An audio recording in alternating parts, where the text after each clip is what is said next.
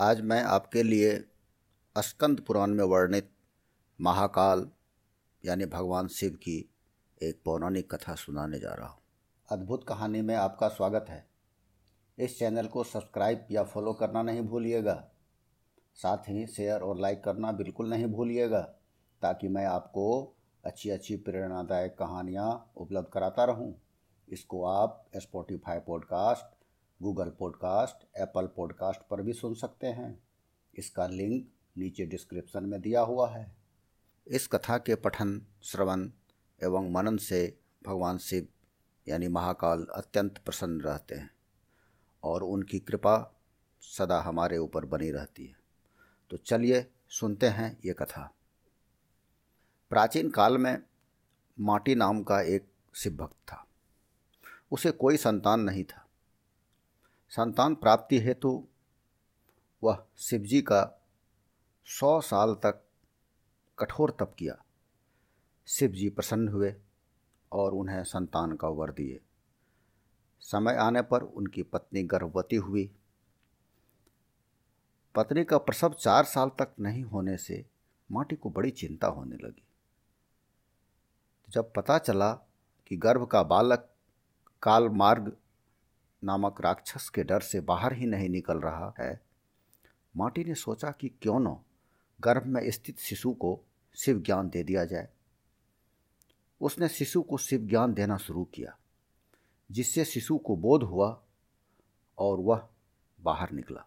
माटी ने काल मार्ग से डरने के कारण अपने पुत्र का नाम कालभीति रखा।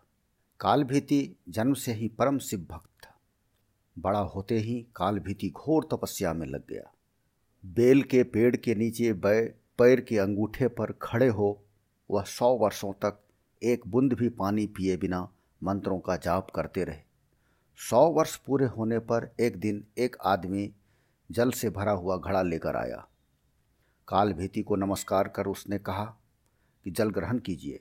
कालभीति बोले, आप किस वर्ण के हैं? आपका आचार व्यवहार कैसा है? यह सब जाने बिना मैं जल नहीं पी सकता। पानी लाने वाला आगंतुक बोला, मैं जब अपने माता पिता को ही नहीं जानता तो अपने वर्ण का क्या कहूँ? आचार, विचार और धर्मों से मेरा कोई वास्ता ही नहीं रहा है।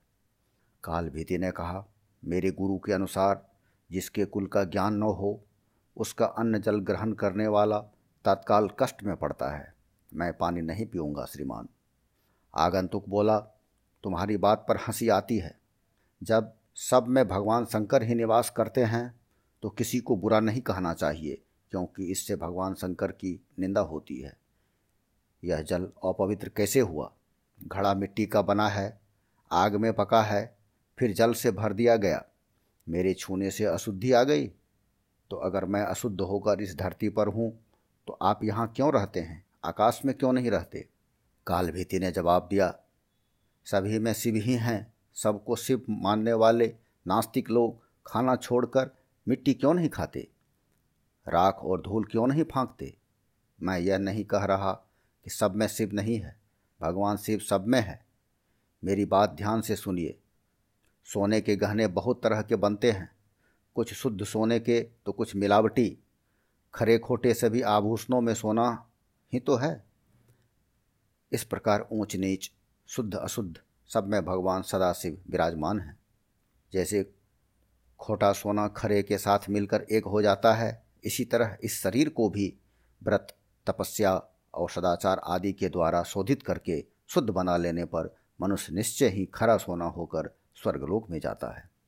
शरीर को खोटी अपवित्र चीज़ों से बिगाड़ना ठीक नहीं।